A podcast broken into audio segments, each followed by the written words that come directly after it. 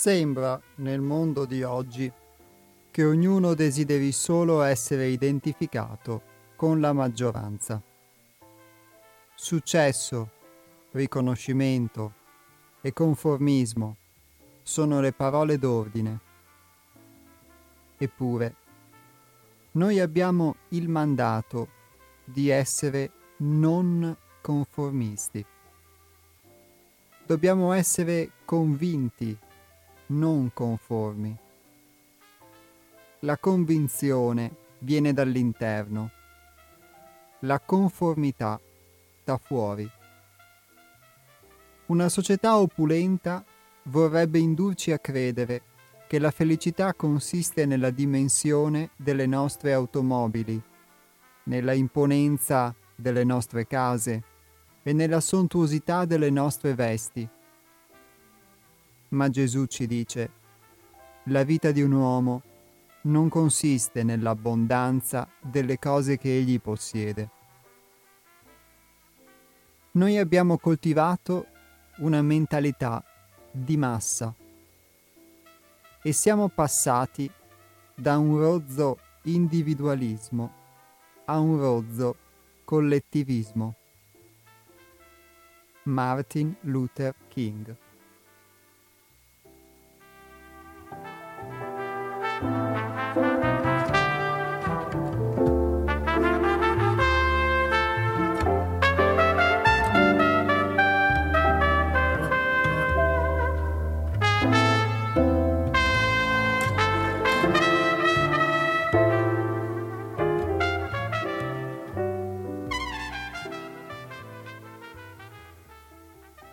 Con queste parole di Martin Luther King si apre la puntata di oggi degli Altronauti in onda su Radio Cooperativa. Oggi è il 21 maggio 2021 e sono le ore 12.03 e Iapos a nome del gruppo Altrove e del Centro di Pedagogia Evolutiva 6 Altrove vi dà il benvenuto in questa nuova trasmissione. Abbiamo aperto con questa citazione che è molto forte a mio avviso, e che ci parla di noi, parla di me, mi ci ritrovo e, e parla di una tendenza a potersi conformare al mondo, molto spesso come qualcosa di, secondo me almeno, eh, quasi iscritta nel, nel modo che molti di noi hanno forse proprio di vivere tutti i giorni nella società, una tendenza a conformarsi a qualcosa di esistente, anziché a seguire una convinzione interiore che può portarci anche al contrario a non conformarci, ad essere non conformi. Addirittura Martin Luther King in questo pezzo che è tratto da un libro di suoi discorsi che si chiama La forza di amare, dice abbiamo il mandato di essere non conformisti, dobbiamo essere convinti, non conformi. La convinzione viene dall'interno, la conformità da fuori. Una domanda possibile è quante volte nelle cose che facciamo, negli atteggiamenti che assumiamo, anche nei nostri pensieri, nei nostri modi di essere, siamo effettivamente convinti da una voce che ci viene dall'interno o non ci stiamo invece conformando a qualcosa che viene dall'esterno? E se lo stiamo facendo, perché lo stiamo facendo? Che cosa ne, ne traiamo in guadagno? E, e qui sembra proprio parlare di noi, parlare di oggi, anche se, come sapete, questi suoi discorsi sono stati fatti negli anni 60, noi abbiamo coltivato una mentalità di massa e siamo passati da un rozzo individualismo a un rozzo collettivismo. Forse l'unica differenza è che ognuno di noi crede di essere, di essere se stesso perché ha la presunta o apparente libertà di poter vivere una vita individuale. Però se i miei modi di essere in realtà sono massificati, sono conformati a dei modi di essere che sono di massa e così il mio pensiero, le mie opinioni, i miei gusti, eccetera, pur nella loro apparente diversità, nella loro apparente diversificazione, di fatto non sono affatto me stesso, ma in realtà sono la massa incarnata semplicemente in un singolo soggetto, eh, che vede, scrive, fa, legge, parla, ma di fatto nel mio modo di essere sono massa. Questo sicuramente, ehm, queste considerazioni che possono essere probabilmente eh, valide, secondo me, eh, a maggior ragione in un momento come questo, in cui la massificazione, l'aspetto de- dell'uguaglianza sotto certi aspetti forzata, non l'uguaglianza unicamente dei diritti, ma l'uguaglianza delle, delle forme, dei modi di essere imposti, l'uguaglianza della, del voler tutte le persone uguali, tutte le persone massificate allo stesso modo, si manifesta molto nelle, nelle, condizioni di vita attuali che possiamo sperimentare, anche e soprattutto noi, diciamo, nel nostro piccolo angolo del mondo che dovrebbe essere uno dei migliori mondi possibili nei termini dell'opulenza che qui parla, che qui descrive Martin Luther King.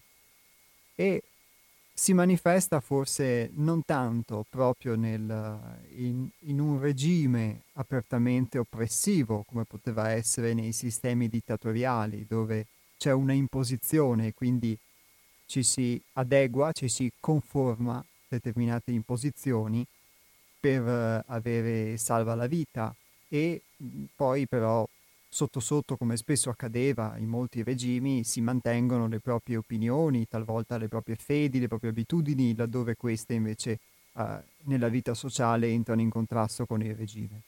Qui forse nella situazione che stiamo vivendo, ovviamente è una possibilità di interpretazione quella che, che vi do, non è necessariamente la verità assoluta, si sta vivendo proprio quello che descrive Martin Luther King, un conformismo di massa in cui però non è tanto il, la massa, le persone che si, ognuno di noi che si conforma ad un regime, che può essere ideologico, religioso, eccetera, per uh, preservare la vita, ma che eh, forse eh, dentro di sé sente questa necessità o paura o, lo, o questo stimolo che lo spinge a conformarsi e quindi ad aderire a qualcosa di esterno che però eh, di fatto è comunque un conformismo ad un pensiero di massa. Sicuramente questo può essere un valido spunto. Martin Luther King parlava in un'epoca in cui ovviamente ehm, erano, era, era enfatizzata una condizione in cui c'era una parte di persone che per il loro colore della pelle, la loro appartenenza etnica o, o razziale veniva discriminata. Oggi quel periodo è molto lontano in questi termini e la, la schiavitù o la discriminazione si può manifestare in altri modi che non sono più unicamente quelli più canonici della differenza, diciamo, del colore della pelle, ma sono quelli invece della sottomissione ad un sistema che sotto certi aspetti può essere visto anche come una massificazione del nostro sistema di credenze, sotto certi aspetti è uguale per tutti, indipendentemente dal colore della nostra pelle, dalla religione che si professa o che non si professa, dalle convinzioni politiche o dalla nostra cultura, dal nostro ceto sociale, eccetera. E quindi questo è sicuramente uno spunto di riflessione, a mio avviso, molto interessante e che ci sprona, perché forse può essere anche uno sprono in questo senso, ci sprona anche proprio a poter indagare da dove nasce questo impulso al conformismo, se lo siamo, e se lo giustifichiamo, lo razionalizziamo e se le motivazioni effettivamente sono valide o possono essere qualcosa che ci raccontiamo per mantenerlo in essere, per giustificarlo, e se invece mh, mm, questo non, non, può essere un ulteriore stimolo, questo, questo percepisco, questo sento, proprio per poter andare invece dentro di sé ad indagarsi e a scoprire qualcosa che ci permetta di essere veramente autentici che ci permetta di poter far nascere da noi una forma di convinzione e quindi di interiore adesione a qualcosa che non è qualcosa che ci viene propinato dall'esterno, ma ci nasce da dentro.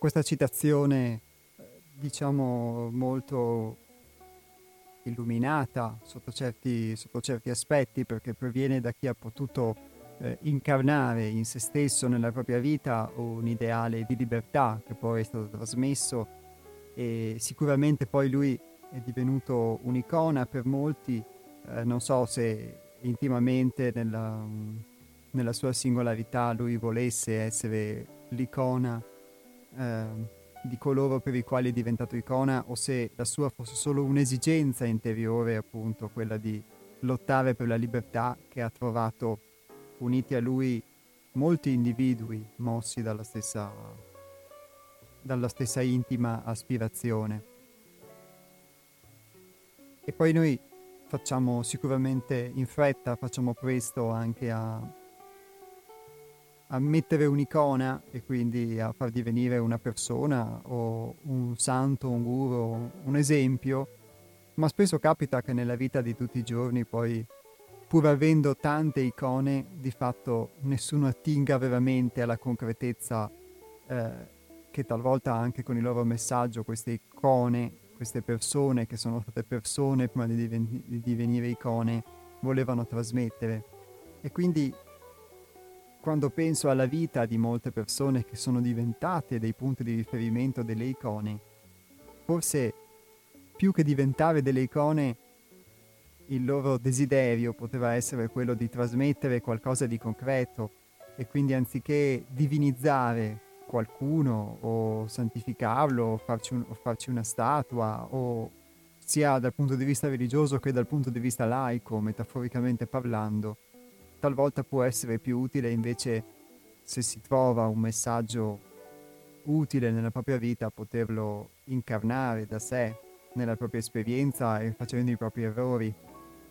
Questa è anche la differenza tra mh, il messaggio che eh, come centro di pedagogia evolutiva sei altrove eh, portiamo in questa trasmissione, che è un messaggio che indipendentemente dalle fonti da cui attinge, ma abbiamo provato, proviamo a eh, sperimentare su noi stessi e tanti altri possibili messaggi che ovviamente hanno la loro validità la loro libertà espressiva, ma che eh, quando non sono incarnati, non sono anche provati, eh, non si è provato a viverli sulla propria pelle, non hanno forse la stessa validità, restano delle bellissime parole con cui ci si riempie la bocca, salvo poi eh, finire per fare talvolta anche proprio l'esatto contrario di quello che si predica.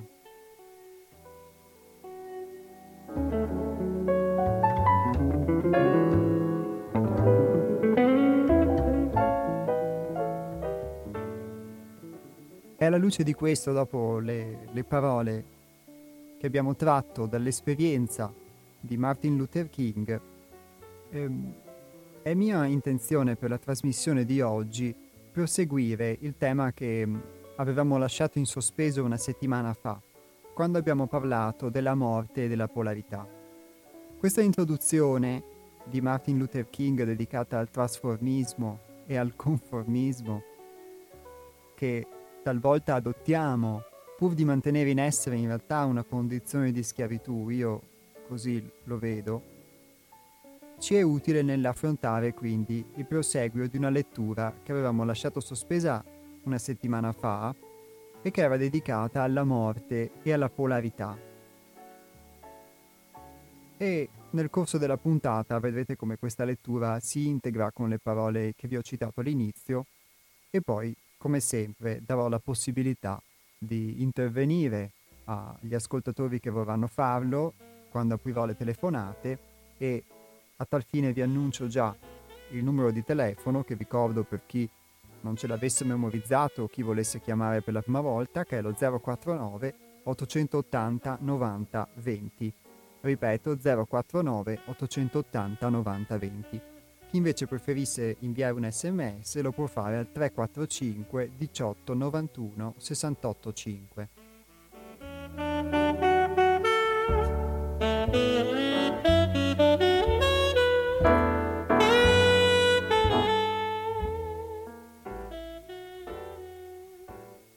La volta scorsa abbiamo parlato della polarità e abbiamo parlato della eh, difficoltà nel poter lasciare andare le cose, quindi in, nei processi di cambiamento, di, di, trasmutazione di fatto, in cui ci si richiede di eh, poter trasformare i nostri modi di essere, c'è una difficoltà in essere che è quella della, della morte, quindi del rimanere attaccati a qualcosa e non, non riuscire a lasciarlo andare. E non riuscire soprattutto tante volte a poter andare oltre quello che è un processo che la legge di polarità ci mostra, in cui viviamo prima una cosa e poi un'altra, aspetti molto spesso opposti che in realtà si conciliano un, attraverso la polarità e attraverso un'altra legge che è quella del ritmo, si conciliano perfettamente. E nel brano che vi ho letto, che è tratto dal libro L'avvento dell'uomo nuovo, si facevano degli esempi concreti della vita di tutti i giorni, come ad esempio l'esperienza oggettiva del respirare, in cui respiriamo, in cui inspiriamo ed espiriamo l'aria, in un movimento che è costantemente di dualità, di riempimento e di svuotamento, di, di apertura e poi di chiusura, di pieno e di vuoto, che nel suo ritmo è il movimento basilare che crea per noi la vita. E così questa cosa è applicabile non solo ad una eh, funzione essenziale del nostro vivere fisico, ma anche a tantissime altre cose e tantissimi altri aspetti della nostra vita. E molto spesso si diceva però, noi non ci rendiamo conto di questo, pur vivendo tutti i giorni immersi nella polarità, da qualsiasi punto di vista, anche da quello emotivo, delle nostre emozioni, eccetera, delle cose che, si, che ci succedono, di fatto poi mh, abbiamo delle idee che non aderiscono poi a questa realtà. Il nostro modo di pensare talvolta non aderisce alla realtà delle cose, non siamo abituati a guardare le cose per come sono, ma siamo abituati a farcene un'immagine, quindi ehm, a proiettare le immagini mentali che noi facciamo sulla realtà e talvolta a pretendere che la realtà sia come noi ci immaginiamo o pensiamo che sia. E da qui nascono addirittura delle fissazioni. E qui Hermes scri- scriveva al riguardo di questa legge di polarità, per cui se non c'è la malattia non c'è la salute, se non c'è il buio non può esserci la luce, per fare gli esempi degli opposti che si alternano necessariamente, L'uomo si ostina a non voler vedere questa legge e continua a cercare la via diretta, la via semplice, facile, veloce e non capisce che così va incontro solo a degli insuccessi. Ogni atteggiamento pro o contro qualcosa è una fissazione. Viviamo in una società dove ogni essere umano è letteralmente dominato dalle sue fissazioni. Ma la vita è ritmo e quindi movimento. Non puoi muoverti o danzare se resti fisso in un punto come diceva Eraclito, tutto scorre. Badate bene che ogni opinione o idea fissa in qualunque ambito crea estremismo e rallenta l'evoluzione personale. Se ci analizziamo concretamente e onestamente, possiamo constatare che noi siamo fatti esclusivamente di queste fissazioni, che risultano essere i nostri peggiori difetti. A quanto pare, niente sembra più difficile però per l'essere umano che cambiare opinione o guardare con sincerità i propri difetti.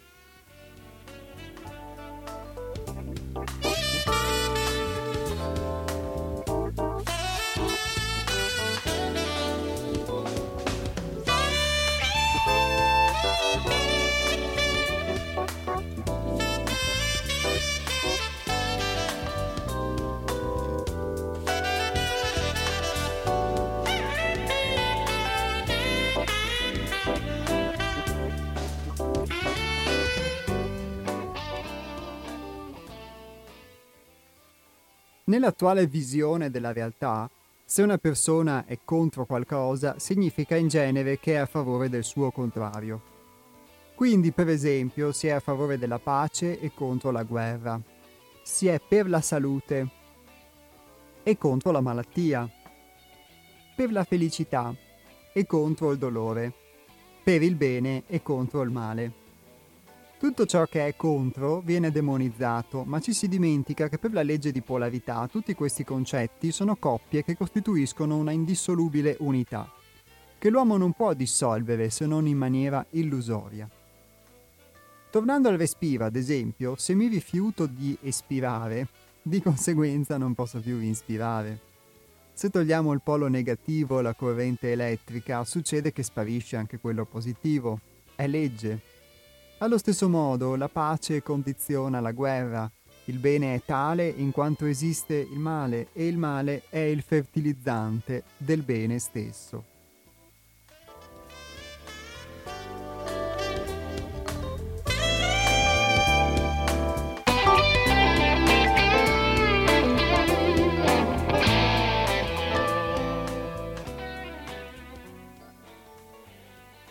Quello che c'è da capire in tutto questo è che il dolore dell'umanità dipende proprio dalla resistenza che noi stessi opponiamo contro le manifestazioni delle leggi universali. Detto in altre parole, equivale a dire che tutte le cose sono in sé completamente prive di valore e pertanto neutrali. È il nostro atteggiamento, determinato dall'ignoranza, che le rende opposte alla gioia e al dolore. Così la solitudine non è né buona né cattiva, né bella né brutta. Uno vive la solitudine come sofferenza, l'altro come una gradevole premessa per la riflessione e la meditazione. Non sono le circostanze a condizionare il nostro animo, bensì è il nostro atteggiamento che determina l'influenza della circostanza su di noi.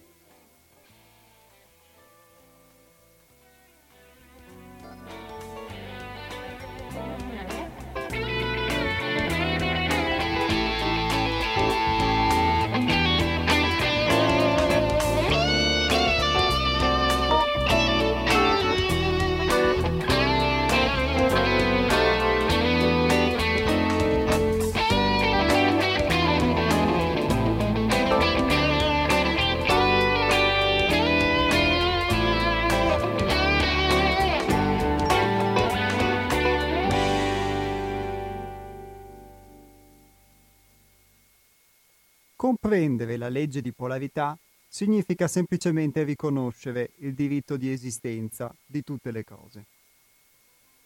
Se l'uomo impara questa regola, ovvero che tutto ciò che esiste è verità in quanto esiste, troverà sempre più pace e tranquillità. Solo così ci si può liberare dalle abitudini, dalle strutture di superficie, dalle fissazioni, ovvero dalle idee fisse, dall'idea di dover combattere a tutti i costi per o contro qualcosa, di fare per o contro quello, sostenere Tizio e andare contro Caio. Paradossalmente, infatti, chi crede di poter cambiare il mondo e gli altri con la sua attività, in genere non si accorge che in realtà è semplicemente diventato schiavo delle circostanze e che queste ultime stanno modificando lui. La vera attività deriva dalla tranquillità e dalla pace con se stessi.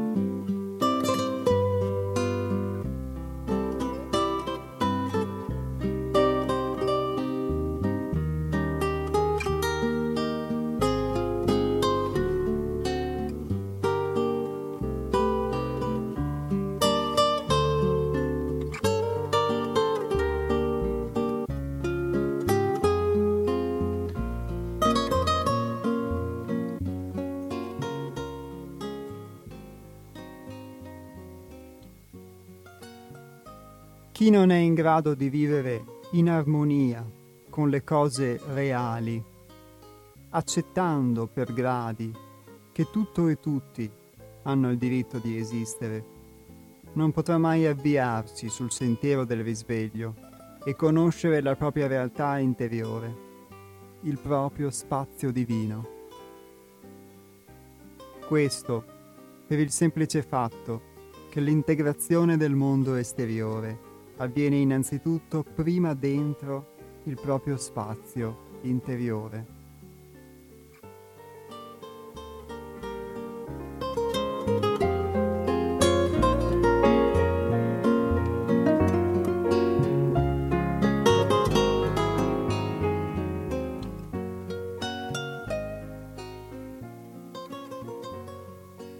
Si è spesso parlato dello spazio interiore per affermare che esso è l'unico veramente tale. Il più delle volte questa espressione viene intesa in senso simbolico, come una descrizione dello stato mentale di un individuo. Non è così. Lo spazio interiore è la sola, la sola vera realtà e quello esteriore non è che una sua immagine riflessa.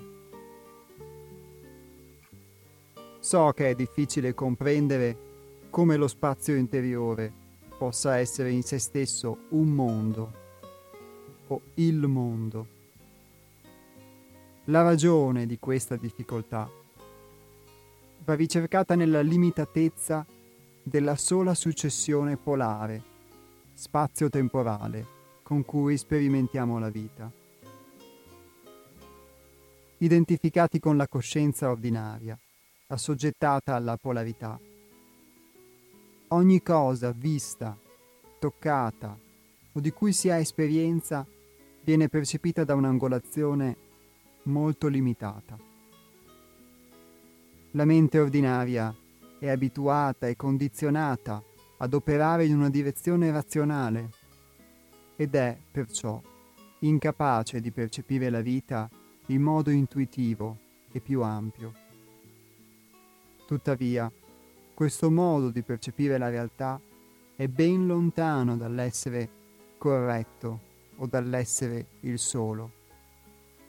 Quando si conosce la verità interiore, contestualmente si conosce anche quella esteriore. Trasformando noi stessi trasformiamo anche la nostra vita e il mondo che ci circonda.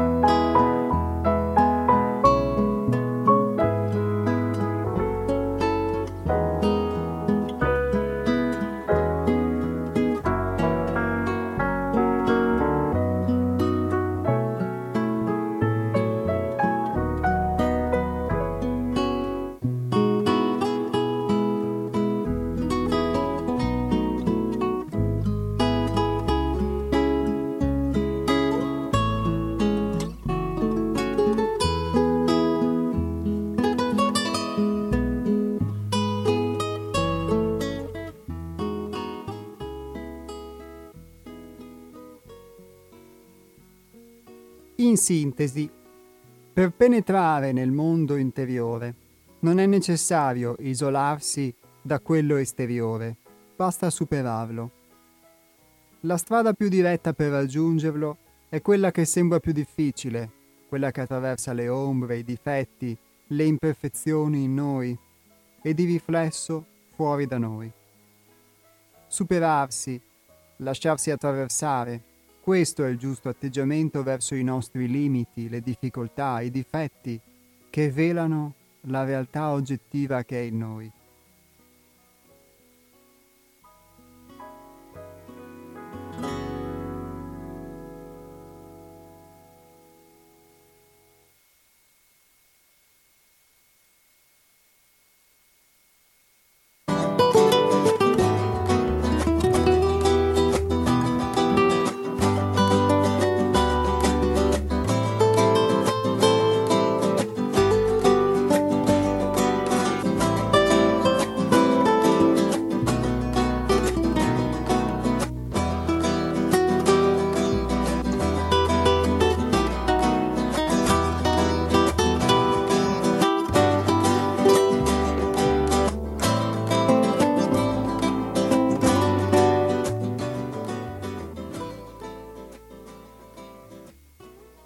Qui c'è un bellissimo riportato all'interno del testo di Carl Gustav Jung che scriveva Di tanto in tanto capitavano nella mia pratica terapeutica eventi di questo tipo, e cioè che un paziente riuscisse a superare se stesso grazie a potenzialità a lui sconosciute.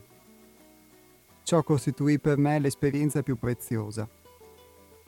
Nel frattempo, Avevo infatti imparato che i problemi più grandi e importanti della vita sono, in fondo, tutti insolubili.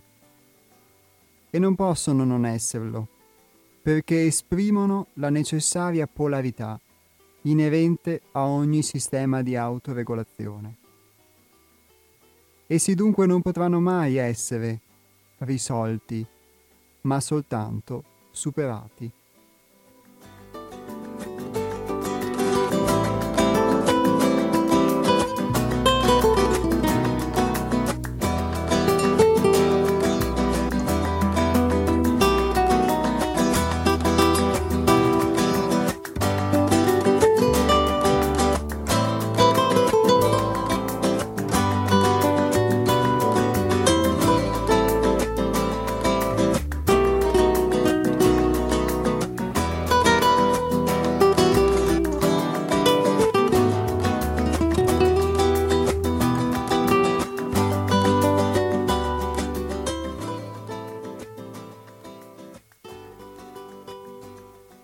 E ora dalla lettura do lo spazio anche a voi per poter commentare o per poter mh, mm, riferirci di eventuali uh, spunti che possono esservi emersi dalle, dalle, righe che vi ho letto o anche dal, dal commento oppure delle considerazioni. Prendiamo già la prima telefonata. Pronto? Sì, ciao, sono Maria Grazia, chiamo da Sarmede. Ciao Maria Grazia. Ho sentito solo l'ultima cosa, l'ultima frase che hai letto. I problemi della vita non possono essere risolti, ma solo superati. Beh, l'esperienza di quasi tutti noi.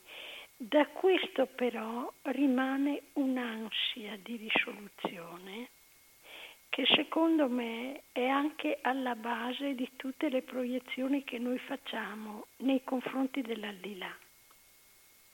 Il bisogno di un momento di sintesi, di soluzione, di, eh, in cui eh, non per niente si parla di pace e di riposo, riferendoci all'aldilà, no? Ecco, lascio questo spunto per te e per quanti altri volessero intervenire. Grazie, ciao. Ciao Maria Grazia, grazie a te dell'intervento.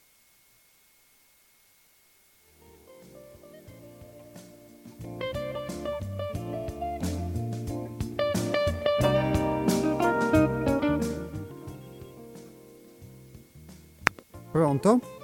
Iacos, ciao, sono Antonio. Ciao Antonio. Senti Iacos, io mi sono sentito provocato da, dall'interiorizzazione, cioè di riflettere sul me, sul, su me stesso e cambiare il mondo cominciando da cambiare, cambiando da me. A proposito di conformarsi o no. E sì.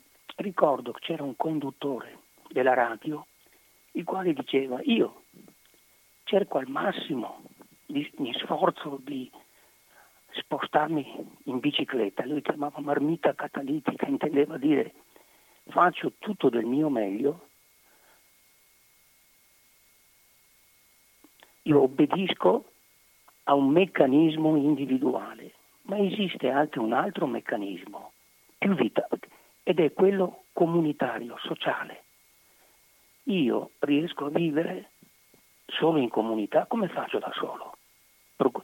Quindi sono sottoposto alla legge della necessità. Il primo conformismo che capita alla comunità, agli esseri umani, è il conformismo rispetto alla legge della necessità e rispetto al potere. Infatti la religione cristiana considera il potere come peccato originale, cioè una tara, un qualcosa che mi grava addosso di cui non sono responsabile individualmente. È un qualcosa di sistemico.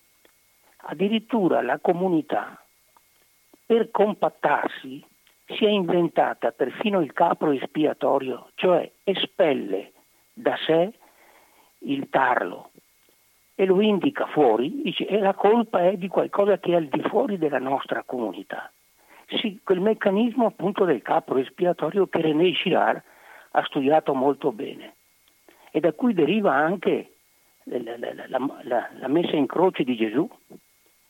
Si indica, la comunità indica in qualcosa di esterno da sé la causa di tutto. Quindi il conformarsi è a qualcosa che è sistemica. Ora è difficile che io come individuo, oppure se vogliamo metterla così, se 11 miliardi di persone, se e quel se davanti è lì che frega, se tutti si comportassero in determinato modo il mondo sarebbe un, paradiso terrestre. Ma come fanno 11 miliardi comportarsi virtuosamente? Lo farà in un, momento, non in un altro.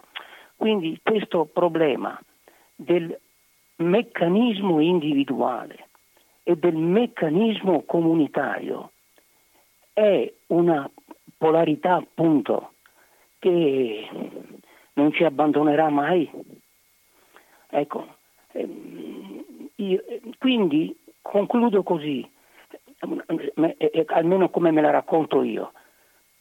Siamo liberi nelle cose essenziali, nel scegliere, ma liberi pur sempre in situazione che condiziona. Ciao. Ciao Antonio, grazie mille.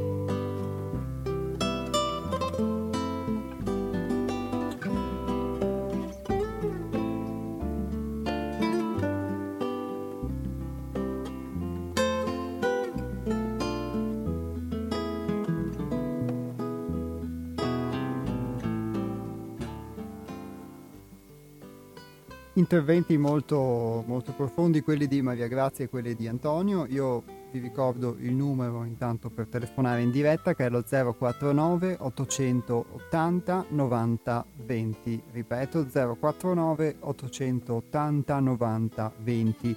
Chi invece preferisse comunicare tramite un sms lo può fare scrivendone uno al 345 18 91 68 5. Ripeto 345 18 91 68 5.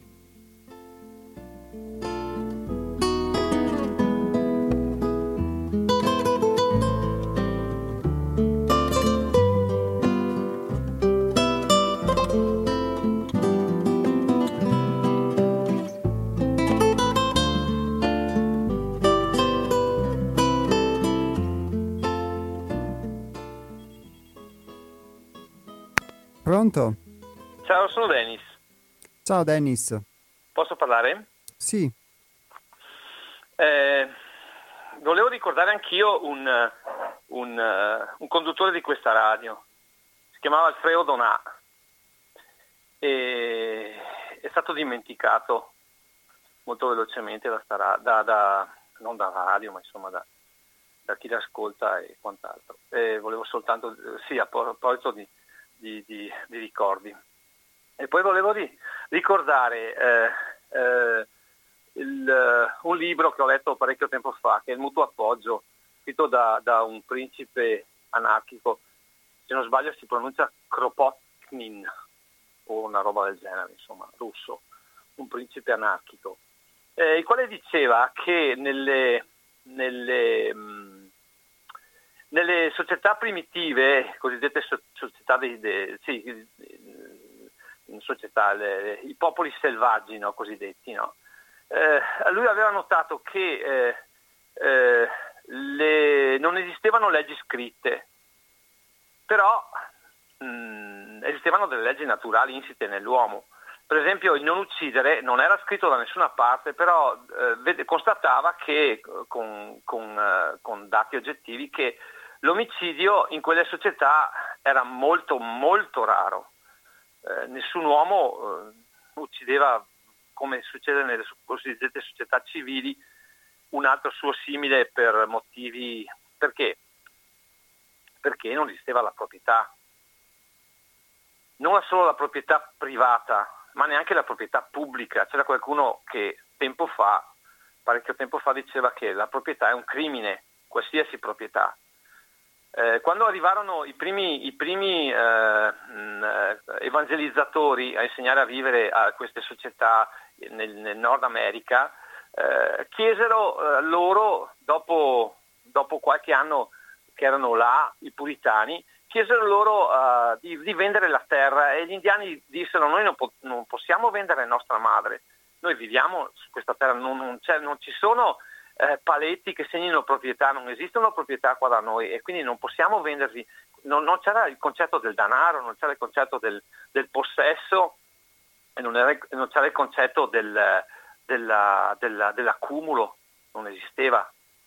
Eh, si faceva quando, da, dopo, si faceva anche prima, ma soprattutto dopo che arrivarono i bianchi, gli evangelizzatori, quelli che insegnavano a vivere a questi, a questi popoli, eh, si faceva un, un, un, rito che si chiamava potluck, eh, dove i capi, mh, mm, che non erano i capi come, come sono intesi da noi, eh, non erano gli amministratori, erano, vabbè, lasciamo perdere, eh, distribuivano le, le, le, le, loro, tra virgolette, proprietà a, al, al, resto de, de, de, del popolo e lo facevano in maniera magnifica, con una gran magnificenza, in una maniera splendida, perché eh, quello era il, il, loro concetto, il concetto proprio del non accumulo, del non accumulare.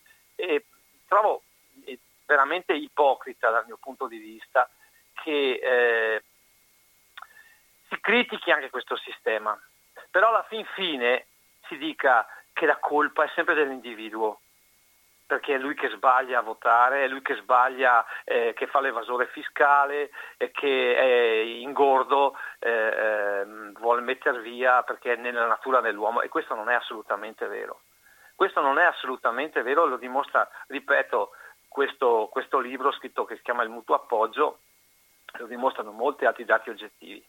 Eh, nel, nell'America precolombiana non esisteva la moneta, eppure le persone, e la, le, società, la, la, sentivo una volta uno storico che veniva proprio a parlare insieme con, con Alfredo, che diceva che mh, prima del 500, prima dell'inizio del 500, il posto dove si viveva meglio al mondo era l'America, perché mediamente le persone stavano bene, non, c'era, non c'erano le grandi divaricazioni che c'erano qua da noi, non c'erano i grandissimi ricchi e i poveri non esistevano assolutamente perché non c'era proprio il concetto dell'accumulo. Va bene, grazie Dennis di questa ciao, tua testimonianza. Ciao, ciao, alla prossima. Grazie anche a Dennis, è, una, mm, è uno spunto di riflessione interessante, non, non conoscevo questo libro, sono sicuramente dei, dei dati interessanti che ci mostrano che una società diversa è possibile poi ovviamente rientrando diciamo invece nella tematica della trasmissione, pur prendendo appunto dando valore a questo spunto di lettura che è stato dato da Dennis e parlavamo di, della possibilità di trasformare noi stessi come modalità di trasformazione del mondo che ci circonda. Quindi riprendiamo un attimo contatto con, concreto, diciamo, con questa nostra realtà.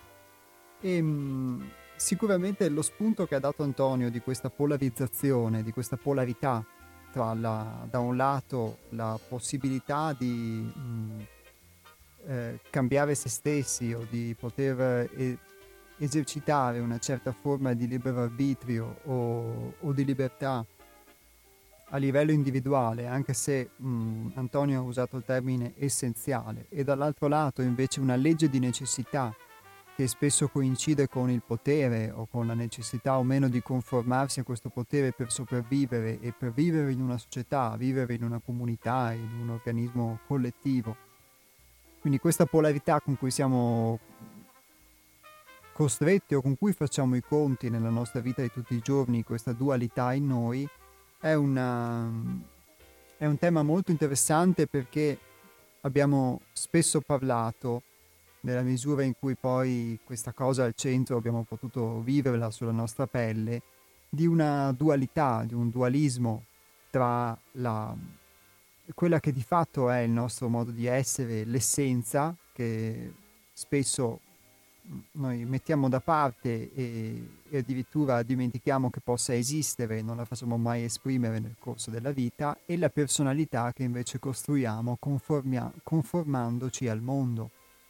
Quindi questo nostro conformismo, al contrario invece dell'essere convinti, come diceva ehm, Martin Luther King, è di fatto quella menzogna, quella finzione su cui costruiamo la nostra personalità e costruiamo la nostra identità. Quindi capisco che l'invito a non essere conformisti o a provare ad essere qualcosa di diverso dall'essere conformisti non sia solo un invito eh, di fatto a non aderire a questa a quella moda o a questo a quel dettame, per quanto anche questo possano essere uno spunto di azione, ma sia un invito proprio a eh, un invito che entra quasi eh, in contrasto e per questo c'è questa resistenza in noi che ho potuto vivere sulla mia pelle, entra quasi in contrasto eh, con ciò che crediamo di essere perché tante volte è un po' come cavarsi di dosso la pelle. E perché questo conformismo alla fine strato dopo strato è quello su cui ho costruito la mia identità. E quindi il poter pensare qualcosa di diverso, il poter eh, accedere a delle diverse parti di sé, a delle cose che avevamo riposto e che non, delle qualità che avevamo riposto e che non pensavamo di poter essere, come cita Jung in questa citazione finale che vi ho letto all'interno del brano, e che può permetterci di superare determinate situazioni, è fare appello ad una parte di noi che all'inizio eh, noi non, non prendiamo in considerazione perché non abbiamo mai dato lo spazio di poter emergere, quindi per noi questa parte è un vuoto, è questa nostra essenza che però noi non, con cui non siamo abituati a entrare in contatto. E quindi eh, da questo vuoto poi poter far emergere qualcosa che invece può esserci di aiuto proprio a superare le difficoltà.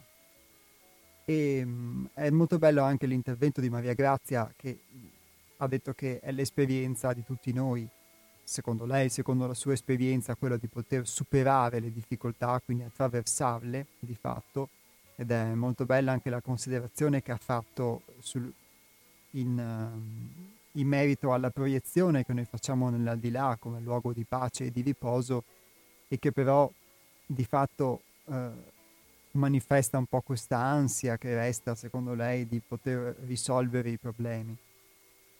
Questa polarità di tutti i giorni questa scissione tra ciò che di fatto ci conformiamo ad essere, a mostrare di essere, ad apparire e ciò che siamo, eh,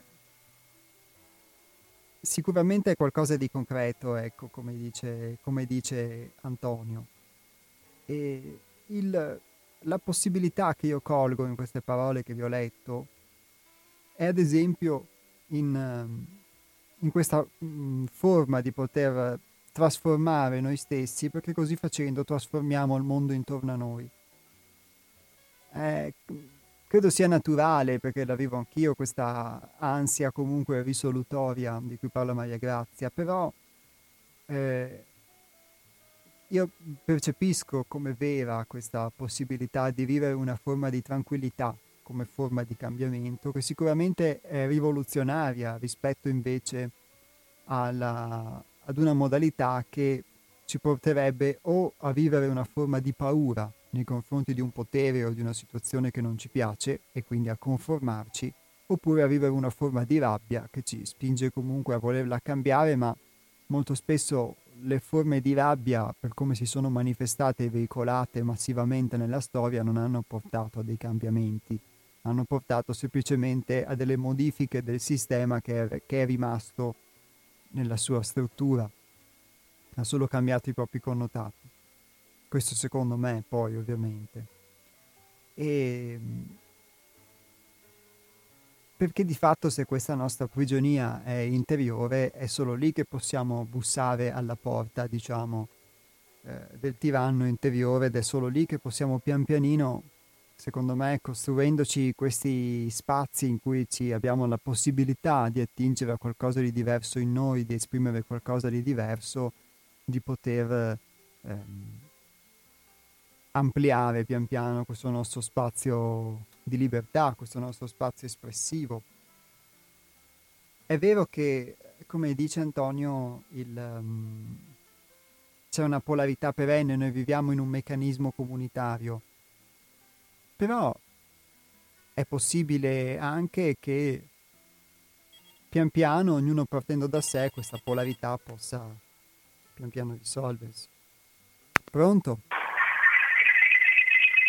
Scusa Jacopo perché il mio camion è vecchio, no? Pronto, ciao Nick. Buona trasmissione, saluto tutti. Ciao, grazie. Martin Luther King era seguace dell'Aristotele e del Socrate, ma era intermediario tra due filosofie. Un filosofo si chiamava Soreau e Gandhi hanno commesso piccoli errori. Era pacifista al massimo estremo e puntava sul numero dei seguaci. Mamma mia, c'è ragione, ecco qua. Eh. Allora, quando parliamo di americani, c'è una karma enorme, estremamente universale. Perché io non vengo a casa tua a padronirsi. Mm? Ci sono regole. Quando io mi sposto da un territorio in un altro, devo cambiare per forza l'aria, l'acqua e tutto. Dopo sette secoli posso essere invitato dalla terra, anche se posso generare, perché io vengo come ospite a tua casa proprio come Socrate avvertiva che era necessario creare una tensione nella mente, non nel cervello, così che individui potessero sorgere dalla schiavitù, uscirne fuori, perché schiavitù non è naturale. Schiavitù è imposta come il datore del lavoro che mi fa un contratto subordinato sotto gli ordini. La stessa cosa vale per un medico che accetta un protocollo che qualcuno l'ha scritto, ha regolato le cose perché abbiamo bisogno delle regole, perché non abbiamo la coscienza. Per raggiungere il regno libero dell'analisi creativa di ogni stimolo non violento per creare, cioè non dobbiamo rivolgere a nessuno. Agire è un'altra cosa, revolvere vuol dire creare un conflitto con i nostri simili e quel conflitto ha una bella fattura, torna indietro da dove è partito. E Martin Luther King ha scritto certe cose, sai? Come nasce il razzismo?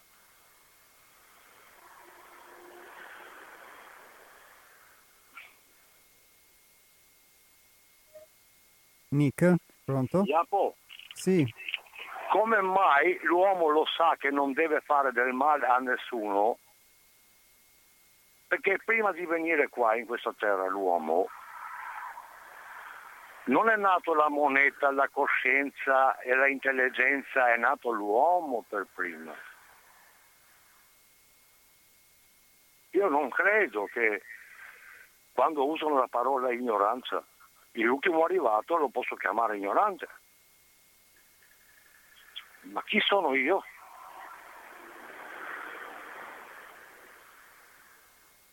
Persino hanno inventato le idee, fiera dei partiti, colpi di Stato e tutto. Perché cosa li fanno certe cose?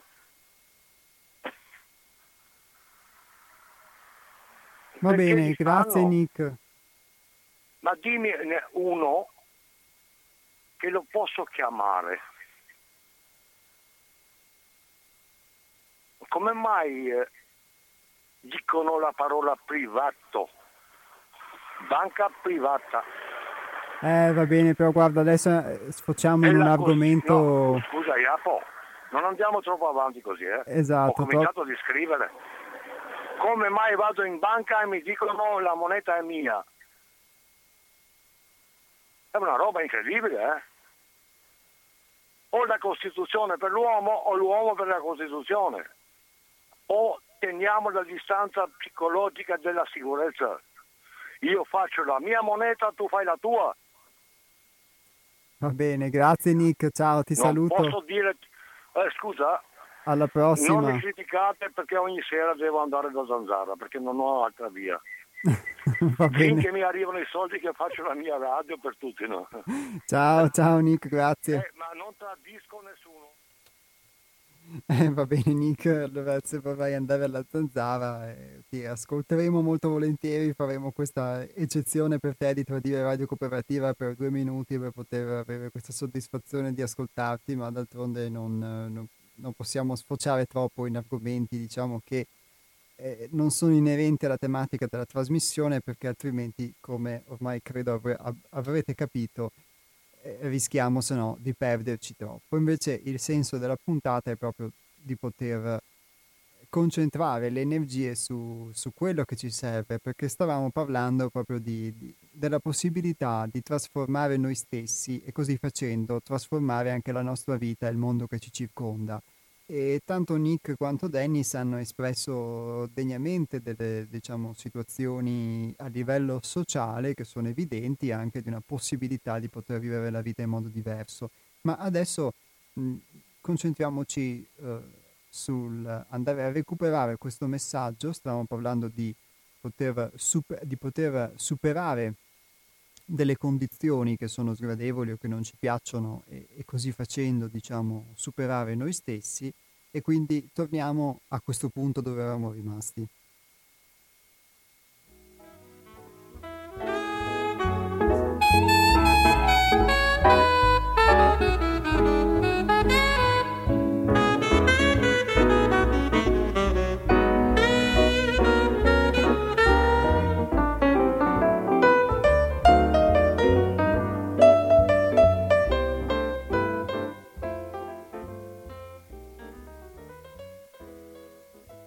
Superare la difficoltà, non cercare di risolverla, è questo il trucco. E spesso per superare qualsiasi difficoltà basta semplicemente sciogliere le fissazioni, basta cambiare punto di vista da cui si osserva e si valuta il problema stesso.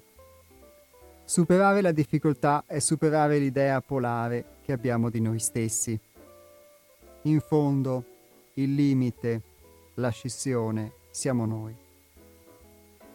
Quando cerchiamo di razionalizzare, collocare, spiegare, sapere, capire, per cambiare la realtà che riflettiamo all'esterno, con il- l'ausilio della sola volontà personale, l'unica cosa che otteniamo è uno spreco considerevole di energia. In questi movimenti di lotta interiore, tutte le nostre ricchezze sono oscurate dall'incapacità di vedere in modo oggettivo, senza il filtro della paura, dell'impermanenza, in cui si identifica l'identità personale di superficie. Queste ricchezze, questa energia, senza attrito e senza resistenze, possono con la pratica della conoscenza di sé essere ben utilizzate altrove. Non serve a niente impegnarsi in una ricerca minuziosa per scoprire difetti o attribuirsi tratti negativi e cronici. Ogni cosa che non va può sempre essere, grazie alla conoscenza della legge di polarità, modificata o corretta e non più considerata un tratto paradossale e definitivo del nostro carattere. È utile muoversi delle critiche, a patto che siano volte all'indagine di sé e del proprio funzionamento, in maniera distaccata e costruttiva, proprio per modificare ciò che in noi non riusciamo ad apprezzare e accettare. Ma è altrettanto utile attribuirsi pieno merito e accettare quanto c'è di positivo in noi.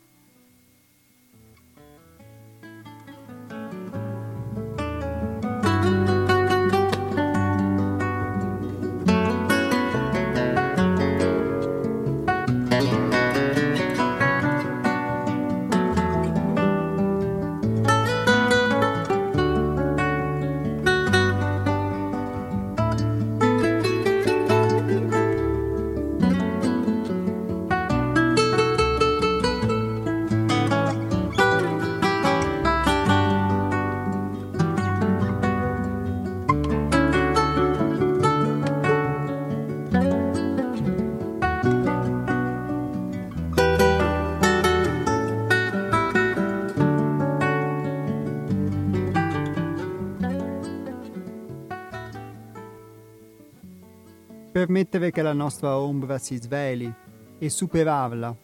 Questo è il segreto. Scriveva Herman Hesse. Molte volte avevo fantasticato sul mio futuro. Avevo sognato ruoli che mi potevano essere destinati. Poeta, o profeta, o pittore, o qualcosa di simile. Niente di tutto ciò. Né io ero qui per fare il poeta, per predicare o dipingere. Non ero qui per questo. Tutto ciò è secondario. La vera vocazione di ognuno è una sola, quella di conoscere se stessi. Uno può finire poeta o pazzo, profeta o delinquente, non è affar suo e in fin dei conti è indifferente. Il problema è è realizzare il suo proprio destino, non un destino qualunque, e viverlo tutto fino in fondo dentro di sé.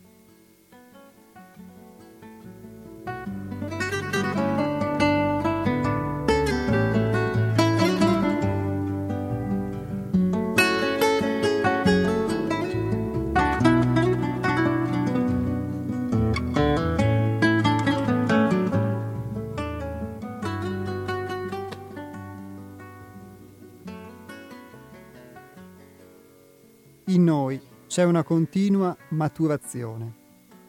C'è una continua crescita anche quando crediamo di essere fermi. Ed è questa maturazione che ci conduce verso i compiti specifici dettati dal nostro spirito. Prendere coscienza di ciò che siamo diventati ci mette al riparo dalle illusioni in cui versiamo, quando siamo sconnessi dalla nostra realtà interiore. Le illusioni hanno il potere di suggestionare e guidare la nostra natura inferiore, estraendoci dalla realtà. Non sono mai costruttive e fanno deviare facilmente nella negazione della polarità e dunque nella dualità della manifestazione. Tutto ciò che invece è aderente alla realtà, all'accettazione di sé, alla comprensione dei nostri intimi bisogni e alla nostra capacità di indagine contribuisce passo dopo passo alla costruzione di uno stabile centro interiore e unitario, da cui poter discernere e comprendere la realtà sacra della nostra individuale esperienza. È la sintesi che matura nel nostro mondo interiore che crea unità e pace in noi e come effetto collaterale nel mondo circostante.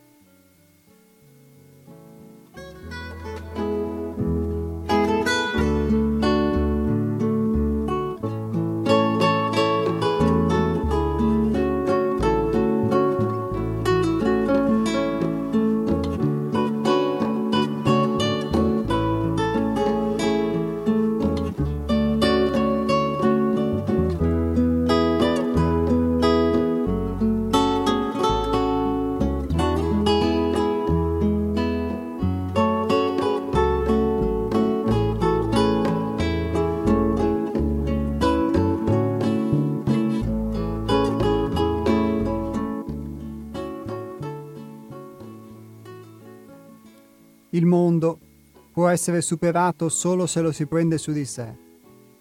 Il dolore, la sofferenza, l'ignoranza, la falsità e tutto ciò che definiamo negativo possono essere annullati solo accettandoli per ciò che sono. Una faccia della realtà, manifesta, generata dal ritmo della vita. La cultura ermetica non insegna a fuggire il mondo, ma a superarlo. Superamento del mondo equivale però al superamento della polarità, che corrisponde esattamente alla metamorfosi dell'io, alla trascendenza del piccolo me stesso. Questa vita e questo mondo acquistano una dimensionalità di contenuti solo se il nostro fine è quello di superarli. Il significato di una scala non consiste nel rimanerci sopra, ma nel superarla utilizzandola.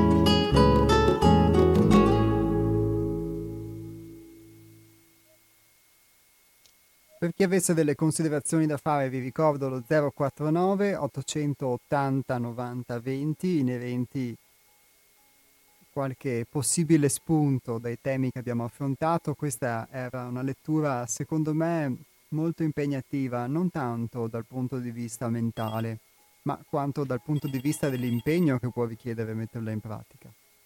Pronto? Pronto? Ciao, Giuseppe da Scorzè. Ciao Giuseppe. Sempre molto interessanti, e poi sta lettura è estremamente interessante, proprio, no? Però devo dirti una cosa, no? Perché io sono anche, insomma, vorrei essere anche un po' concreto, no? Allora, manca, secondo me, eh, da, da quando l'ho incominciato a sentire, mancano due elementi fondamentali, che probabilmente ci sono, ma tu non li hai eh, almeno letti, no? Prima di tutto, sembra che questa dualità sia un fattore negativo, no? Invece non è assolutamente un fattore negativo. Diventa un fattore negativo nel momento in cui c'è una stasi, cioè in cui non si riesce a superarla, no? Quindi la prima domanda è come l'uomo è diventato duale? Ecco, questa sarebbe una bella domanda, no? Quindi c'è stata una necessità, no? c'è stata una necessità di, di, di, di sviluppo in cui l'uomo ha dovuto raggiungere il grado di uomo istintivo, da un lato della volontà, e uomo della ragione dall'altro. No? Ora però vediamo che una volta che l'uomo ha conquistato la ragione, no? Hm? l'ha conquistata, no? chi più chi meno, l'abbiamo tutti, no? Ora il punto è che siamo in un punto fermo. Allora noi vorremmo che questo uomo nuovo, questo piccolo sé, no? Eh, comparisse così, no? Oppure con dei suggerimenti come tu li stai leggendo. Ma qua sorge una seconda domanda che dice, se io non so come sono diventato duale, come farò a sapere come lo posso superare? Eh, quindi sono due punti, secondo me, deboli. Naturalmente io non posso fare una conferenza qui eh, per telefono, però sarebbero due quesiti che ogni persona si dovrebbe veramente seriamente porre. Affinché avvenga questo uomo nuovo, io devo avere delle conoscenze nuove. Questo è il punto. Perché se no come faccio con tutte le conoscenze vecchie formare qualcosa di nuovo? Eh, devo chiudere qua. Eh, ti ringrazio del, dell'intervento e ti, ti continuo ad ascoltare. Grazie a te Giuseppe dello spunto molto interessante. E ehm, ricordo poi appunto per chi altri volesse fare delle considerazioni lo 049 880 90 20 è arrivata un'altra telefonata infatti pronto? Ciao, sono Piero. Ciao Piero. Ciao. Beh, eh, innanzitutto, eh, se vogliamo parlarci diretti in faccia, senza ipocrisia, senza paura di incartarci eh, col cuore in, ingenuamente, tu ti, ti stai rivolgendo a un'utenza che Radio Cooperativa possiamo dire un 10%, essere benevolo. I fondamentali per per elaborare, per capire quello che stai dicendo tu, è un 10% forse dell'utenza. Non so se sei d'accordo. Non lo so, non, non, non, non ho questi numeri. Uno. Beh, insomma, cioè io ti ho parlato proprio ingenuamente, se vogliamo, eh, sai che il tema dovremmo parlare dell'ipocrisia o del, o del, sì, del fasullo, se vogliamo parlare proprio diretti, sai, con eh, un dialogo eh, Sincero e franco. Sì, come avessimo un cavetto, sai, da cervello a cervello, sai, quelli che ti leggono, leggono negli occhi. Detto questo, da quando l'uomo si è alzato, noi, noi cioè io parlo, sai, eh, gente del dopoguerra, eh, rammentiamo la maestrina che dice noi siamo un po', abbiamo la civiltà, noi non dobbiamo vivere distinti, noi dobbiamo, e ci hanno tutti incasellati con col fasullo, l'ipocrisia, i paletti, le, costrizioni, sai, democrazia cristiana, il sì, sono d'accordo, però, ah, ma il ragionamento è complesso, il fasullo. Viviamo di fasullo e infatti questo è il tipo di società, no? Eh, parlando vent'anni fa in bar con un anziano professore di storia antica del Liviano, aspettavo, sai, le solite domande da, da, da Somarello che gli dice professore ma cosa dice corsi e ricorsi storici. Lui era innamorato degli scavi di San Luca, delle, delle sue cose, usciva un po', perché eh, esistono le persone che snobbano il denaro, esistono, non è che tutto il mondo è quello che ci propone la televisione, i politici che rubano il corro, cioè ci sono persone che vivono de, de, del loro poco e, e hanno il tanto non so se mi stai seguendo, sì, sono sì. E lui mi diceva, insomma, senz'altro stiamo andando verso una chiusura, il Medioevo, corsi e ricorsi storici, c'è un'apertura alle lotte operaie, c'è l'illusione di fare delle conquiste, poi c'è un'altra volta la chiusura. Forse la, la vera liberazione è la cultura, è la, la, med- la, vera meditazione, la vera crescita interiore, quella che, che, che auspicava il Leopardi con la sua, con la sua propensione alla distrazione cioè alla, alla crescita, alla, alla, vera, alla vera ricchezza interiore. Sono rimasto stupito una volta eh, che ho visto una fotografia dell'Ayatollah come, l'Ayatollah Khomeini e sono rimasto stupito che c'era questa fotografia che lo vedevi inginocchiato in, una, in un tappetino di seta Nain molto bello, inginocchiato e la narrazione che era lì da due giorni in meditazione e aveva uno sguardo che sembrava eh, la persona estasiata eh, di ascoltare una musica sublime, la persona che ha passato la vita ad ammirare quadri, che ha quella, quella raffinatezza interiore eh, da commuoversi davanti a un'opera d'arte. Sembrava un bigotto davanti alla Madonna. Hai capito? Cioè, eh, un occhio pieno di serenità, di piacere, di gioia.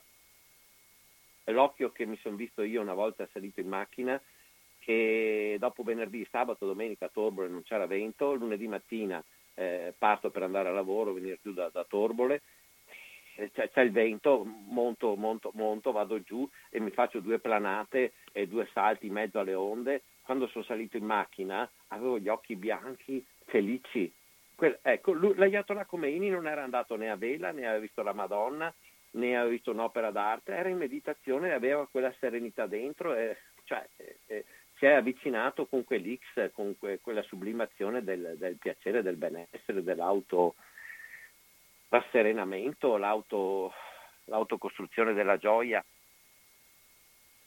Non so se ho, mi sembra di aver parlato molto come si mangia, cioè con semplicità, Mm, cioè, voglio dire, eh, questi sono dei ragionamenti che portano un po' a, alla totalità dell'ascoltatore a capire quello che sto dicendo, non so se mi capisci, senza usare termini fenomenologia, postulato o giusnaturalismo, positivismo, che purtroppo non tutti...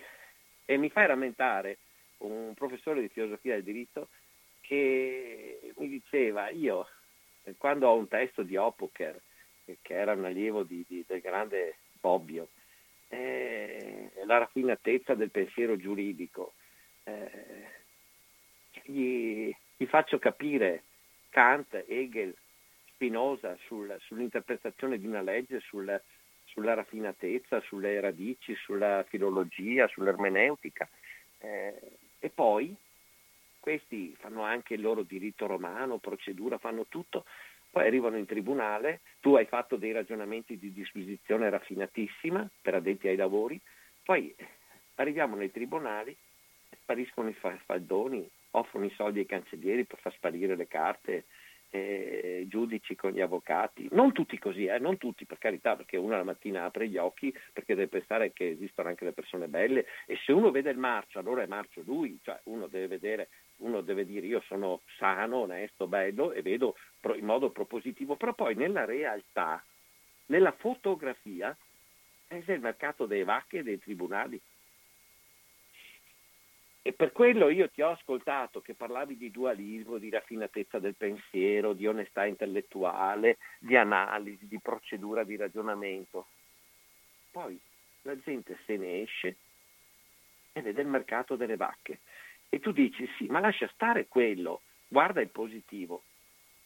E io quando chiudo il telefono mi piacerebbe con la mia inconscia, presupposta onestà intellettuale che tu mi rispondessi dove ravvedi in un certo ambiente, perché poi l'ambiente della cultura, l'ambiente dei dotti, è l'ambiente dei salotti, Rotary, Lions, parliamo di primari di ospedale, che sappiamo le nomine come avvengono, medici legali, che sappiamo le procedure, 1000 euro ora, 2000 euro ora, notai, che sappiamo il discorso notaio, anche il povero disperato, anche quello che fa 30, 30 anni di mutuo va, deve pagare 1500 euro, ma parliamo SECIT, l'agenzia di Venezia che studia la produzione di reddito, non parliamo chiacchiere da bar, parliamo di eh, cioè, valutazioni eh, con una fonte certa, avvocati, ma non gli avvocatini, quelli che la nonna gli dà i soldi per la camicia e la cravatta che vanno in udienza a 30 euro.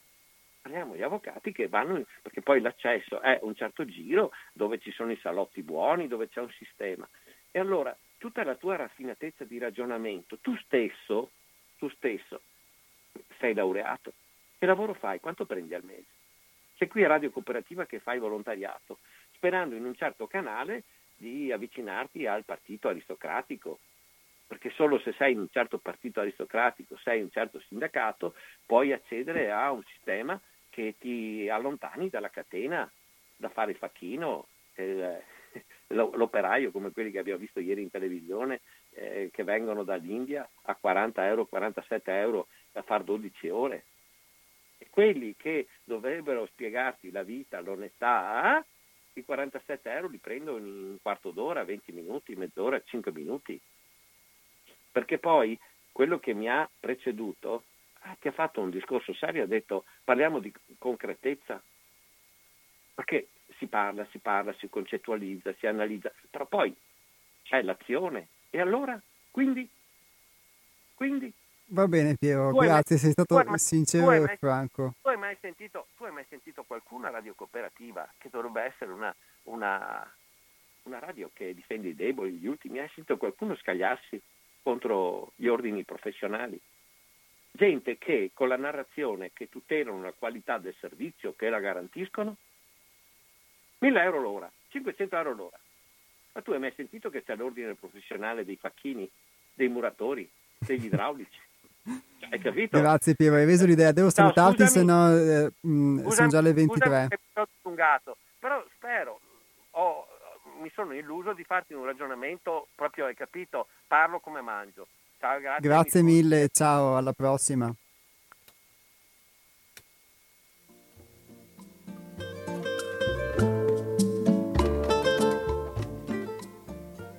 Allora, grazie a Piero per la, per la schiettezza. Sì, il ragionamento Parlo come mangio, diciamo, ha, ha toccato vari temi, ma eh, sicuramente mh, è stato molto onesto e sincero nel dare un quadro eh, della realtà che ovviamente non si vuole negare sia quello che sia.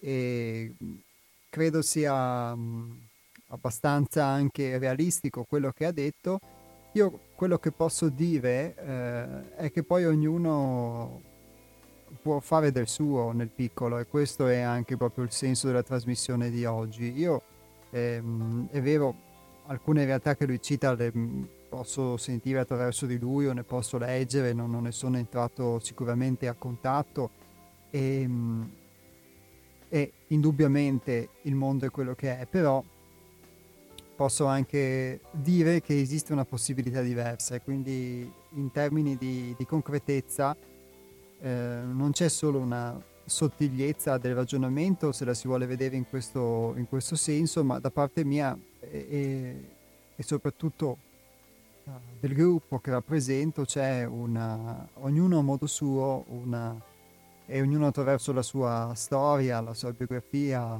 le sue particolari peculiarità un uh, aver potuto mettere mano ad una forma di concretezza, di verifica, prima di tutto di, di, cose che poi possiamo leggere, scrivere, di cui possiamo parlare, ma che diventano tali, diventano conoscenza come le abbiamo verificate su noi stessi.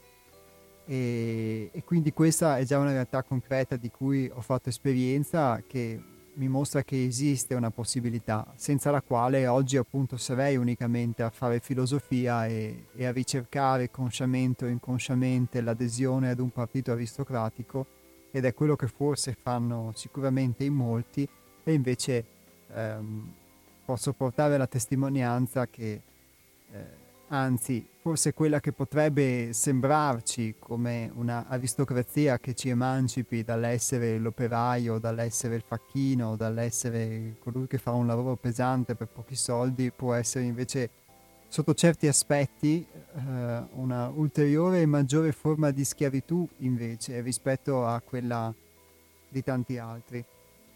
Quindi questo è l'esempio che posso portare, l'esempio del gruppo e di quello che ho vissuto ovviamente su di me.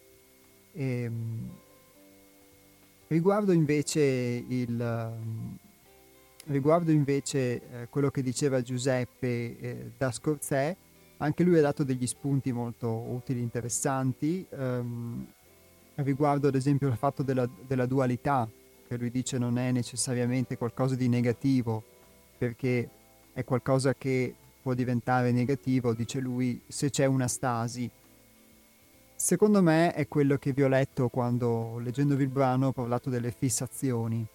che, di cui scrive Hermes, il fatto che non si riesca a superare la polarità e quindi a superare l'ombra e la luce, la salute e la malattia, di fatto perché viviamo le nostre fissazioni. Tra le nostre fissazioni ci può essere quella di voler per forza cambiare una situazione esterna a noi, di voler cambiare una condizione esterna a noi e non ci riusciamo mai e ci fossilizziamo in questo e quindi viviamo una forma di fissazione.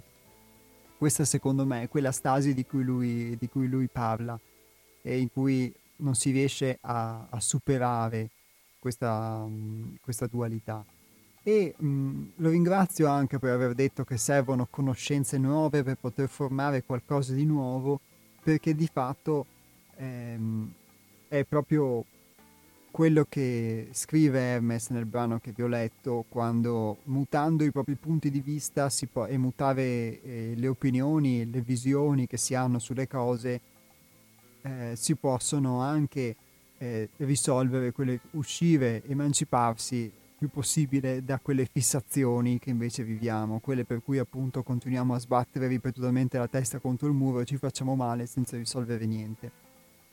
E quindi il mutamento di opinioni sulle cose, il mutamento dei punti di vista, il provare a vedere le cose da un punto di vista diverso, è sicuramente quello che poi ci può uh, aprire anche a delle condizioni diverse.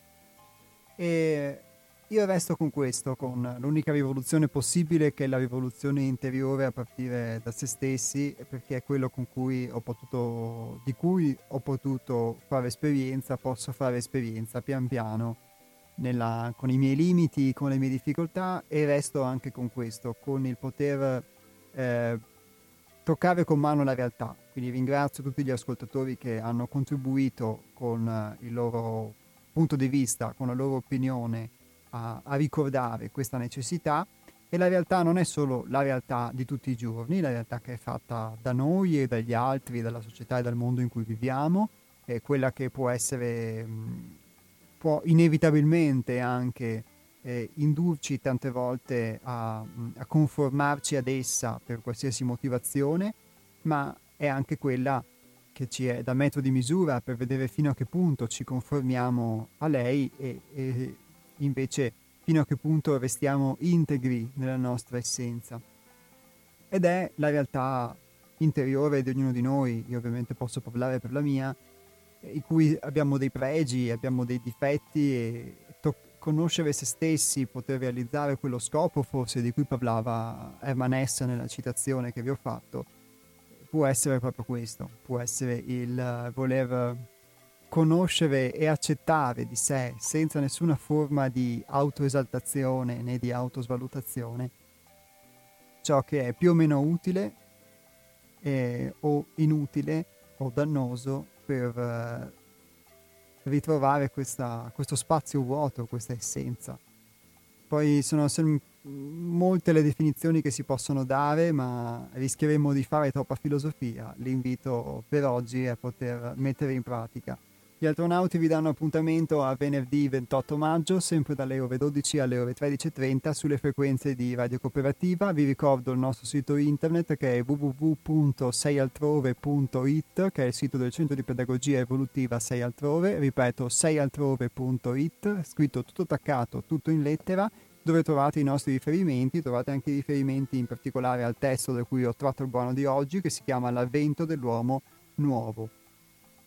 Eh, poi in particolare per chi vuole acquistare i nostri libri, dato che è l'unica forma di, di sostegno che abbiamo per le nostre attività come centro culturale, lo, lo può fare, può vedere sul sito anche diciamo, ad un, un prezzo molto, molto vantaggioso che consente unicamente di poter sostenere le attività della nostra associazione. Grazie a tutti, arrivederci a venerdì prossimo.